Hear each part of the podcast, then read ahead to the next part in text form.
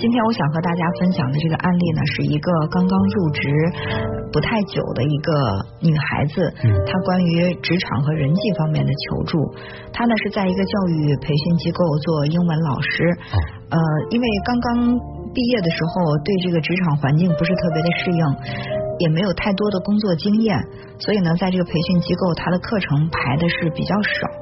呃，这个女孩说她自己一直以来呢是一个。比较内向的人，她自我判断，她觉得她在性格当中还是有一些讨好性人格的成分，所以呢，在这个环境当中过了一段谨小慎微的日子。不过呢，这是一个很勤奋的姑娘，利用业余时间呢，她也会不断的去打磨自己的课程，然后积极的去学习，呃，充电。随着一段时间的进展，他的这个课程就排的越来越多了。按他的描述，是在这个培训机构。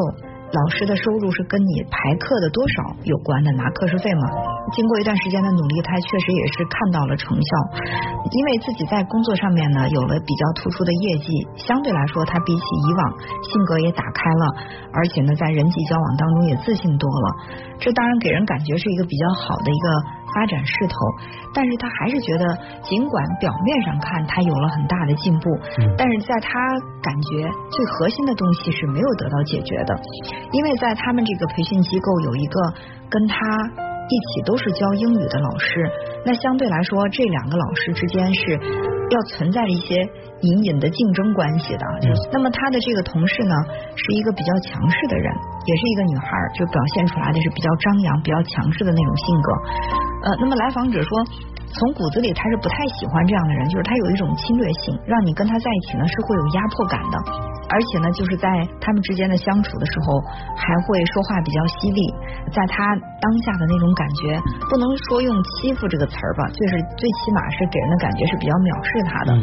随着一段时间他的这种努力提升，他们两个之间的这个差距越来越小，那这个女孩孩呢也会偶尔的给他一些好脸色，甚至会主动的邀约他。我们一起玩啊，或者出去吃东西啊，他在心里面是对这个诚惶诚恐的，因为觉得那样的一个高傲的人，他愿意去主动的向我示好。那对于这个他说他自卑惯了的人，他在心里面有那么一点受宠若惊吧。那他们这个关系看似是缓和了一些，就是拉近了一些。但是最近就又一件烦心事，让他在心里面觉得不舒服。这个女孩因为随着排课越来越多，然后收入也就越来越高。嗯，直到上个月的时候，她发现她的收入已经超越了这个特别张扬的女孩子。嗯，她在心里是有那么一些恐惧感。就我们在以前的案例当中也分析过，就是我长期的处在一个低位，猛的一下我超越身边的那个标杆人物的时候，我会在心里面有一些不安，是吧？就会觉觉得我不应该超越他。尽管对方没说什么，我在心里会自责，或者说对于自己所取的这个成绩，在心里面还缺少了一份笃定，缺少了一份啊，就是理所当然的那样的一种气势。这个女孩呢就问他说：“哎，你上个月你的这个绩效工资是多少啊？呃，你这个课程排了多少啊？”就会这样问他。虽然他们之间的这个绩效都是不透明的，嗯，但是他一定是比那个女孩高，已经超越他了。他就编了一个数字。把自己的绩效往下压了压，然后就告诉这个女生。嗯，回到宿舍，他就在想，我为什么会这样呢？我完全可以选择不告诉他，因为我们这个绩效的这样的一种机制，就是大家都不透明，你拿你那份就行了。那虽然有的人会相互询问，如果我不想说的话，我完全可以不说。但为什么我不想说？我又不忍心去拒绝他的询问，而且我在告诉他的时候，我又编了一个比实际的收入低的数字告诉他，他就觉得自己在心里面好像还是缺少底气，不够自信。正在他特别懊悔的时候，无意当中刷朋友圈，就看到那个女孩利用了一个游戏，然后隐喻说有一些人虽然看着是朋友，其实是卧底。呃，那个意思就是朋友不真诚，这一下又让他陷入到惴惴不安了。他说完了，可能是这个女孩她知道我编了一个数字告诉她，我又把她得罪了，他在心里就很忐忑。过了两天才发现，这个女孩在微信上指桑骂槐的哈，就说的是另外的一个同事，其实并不是他。那他在心里面他觉得哦，我又心安了啊，幸好说的不是我，但是让自己的生活这么纠结。他也觉得很痛苦，说我这么小心翼翼、谨小慎微的这种状态，我在职场当中我怎么能够发展的长久？就这种压力，其实是没有不是来自于我的这个教课的能力，我的业务水平，而是来源于这些人际交往的关系，让我的心特别累。我不想这样子，我该怎么办？所以你看哈，呃，我们在工作当中，在职场当中，往往会遇遇到两种问题，一种是你自己的个人业务能力的问题，嗯，还有一个问题就是人际关系的问题，嗯，就是人际关系当中会消耗很多的能量。为什么会有这样的？问题呈现，我觉得他很害怕得罪人，所以说他的平时的性格呢就会很谨小慎微。其实呢，表现在人际关系当中，就是他特别害怕与别人的人际冲突。嗯，跟他的这个同事就是这样的，不管是他把对方当做假想敌，还是对方把他当做假想敌，在这种相处当中，其实也是让他自己会感觉身心疲惫，这就是他产生问题的一个很重要的原因。嗯，其实我们都知道。一个人如果不够自信的话，他往往会向外求赞美，就是我希望别人都给我点赞，通过别人对我的这种赞美，我来肯定自我的价值。如果说按这个来推理的话，应该是我们更在意那些欣赏我们的人，嗯，因为欣赏我们的人是能够给我鼓励的。但是事实情况却恰恰相反，你会发现不够自信的人，对于别人的夸奖，偶尔给他会觉得。挺舒服，挺感谢的，但是给的多了，他会觉得你给我的这种。赞美好像含金量就低了，我反而会特别特别关注那个不把我放在眼里的、不喜欢我的人，他对我的态度有没有好一点？觉得好像只有他肯定我，那才能够证明我的价值。对，说到底，其实我们很多人的这种自我的确立，就是来自于别人对我们的评价。嗯，如果说我们自己内心不够笃定，我们自己都不太确定说，哎，我是不是足够棒？这个时候，我们往往会把这个。目标这个希望就寄托在别人，尤其是那个好像之前对我经常会挑错的那个人，嗯，他的那个评价，他的一言一行可能会更容易会引起我的重视。其实说到底还是他自己内心对自己的这种确认度是不够的。如果说他自己足够的确认，其实他也就更容易会对自己有接纳，他也就更容易能够坦然去接受周围其他同事对我的这种欣赏、赞美和鼓励了。我记得我曾经读过一篇文章，大致说的意思。当然，这篇文章我感觉他的这个价值观有点我不太认同。但是我觉得其中他谈到了一点哈，他说这个男人如果想追到一个女人，你一定要对她表现出来一种傲慢，甚至你要找机会把她的自尊心摧垮。这个时候，不管你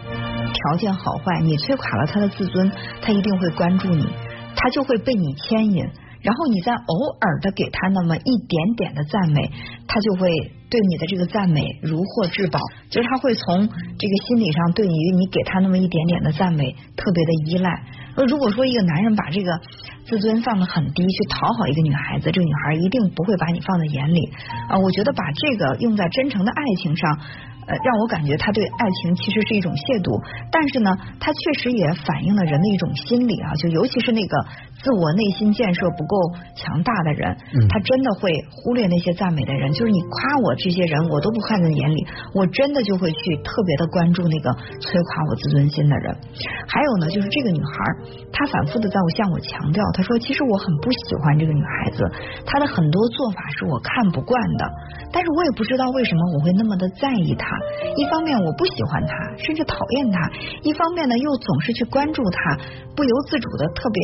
留心她对我的态度和她的表现。他说这就是一种矛盾。嗯，在我看来，这种矛盾他也不能称之为矛盾。就是说，如果有一个人你总是看不惯他，那么可能是这个人他身上的某一些特质是其实你在心里很羡慕而你不具备的。你的这种看不惯，可能隐藏着一种小嫉妒在内。这有点像是照镜子哈，就当我们讨厌某一个人的时候，其实一则有可能是我们身上会缺少这个部分，另外一个可能说是我们对于这方面会特别的敏感和在意，也许我们身上也有这个部分，我们是不想要的。但是呢，我自己可能又又改变不了，然后我发现对方身上可能也会有，我就会用这种投射的这种方式说，我不喜欢你身上的某些点，其实是对自己本身的一些不接纳。这个女孩她显然是那种别人有的我不具备，我觉得我很讨厌，其实在心里是有一些小嫉妒在呢。我记得有一次在公开课上，有一个男孩他跟我分享他的经历，他说：“哎呀，我们嗯那个办公室里面有一个男的。”我特讨厌他，他特别会去拍领导的马屁，就是在领导面前表现的非常非常的卑躬屈膝，跟领导关系还搞得挺好呀。反正我看到他之后，我就觉得，呃，怎么还有这样的人？我特别看不惯他。那是因为他自己缺少我说跟领导建立关系的对，我说我说那这个人。他有没有伤害到你的利益？直接跟你有什么冲突？他说我们俩没什么冲突，我就单纯的看不惯他，我也没表现出来。每次听他说话，每次看他去领导办公室屁颠屁颠的，我在心里都觉得，哎呀，真无聊啊！我说好，我说现在你呃认真的沉下心来，告诉我，你有没有想过，我也想稍微具备一些他那样的品质。后来这个男孩就笑了，他说。说实话，有时候，呃，我因为跟这个领导沟通不畅，造成工作上的一些不方便的时候，我也在想，把他的那些本事借给我个一两分，可能这个事情就解决起来没那么难了。嗯，就是他不愿意去承认，他虽然看不惯对方这种品质，但是他其实。暗自里，他还真的是希望我也有那么一点。对，我希望是我也有，但是好像我自己又做不到。嗯，所以说我我就用这种看起来是厌恶别人这种方式，嗯，其实是一种渴求。我就问这个女孩嘛，我说那你说你看不惯他太张扬是吧？就是这个人太高调，而且呢是。在这个工作当中，为了利益，他会一丝一毫都不放松，该属于自己的就据理力争。我说这些特质你很讨厌，你喜欢的是踏踏实实做工作。那么你有没有想过，我也挺羡慕他那样的。嗯，他说有。他说其实我也在想，我什么时候能像他那样那么自我，嗯，那么自信的做自己，我去争取我该得的，就是很随意的去表达我的这种情绪。我不在意别人对我的看法，而且呢，你他这种状态反而呢会被同事当做是真性情，嗯，而且在这个人际交往当中还挺有人缘儿，对，说这些东西可能也确实像你所说的，我在心里我还是蛮羡慕的，但是我真的做不到。像这种自我的张扬，其实是他自己身上所特别缺乏的。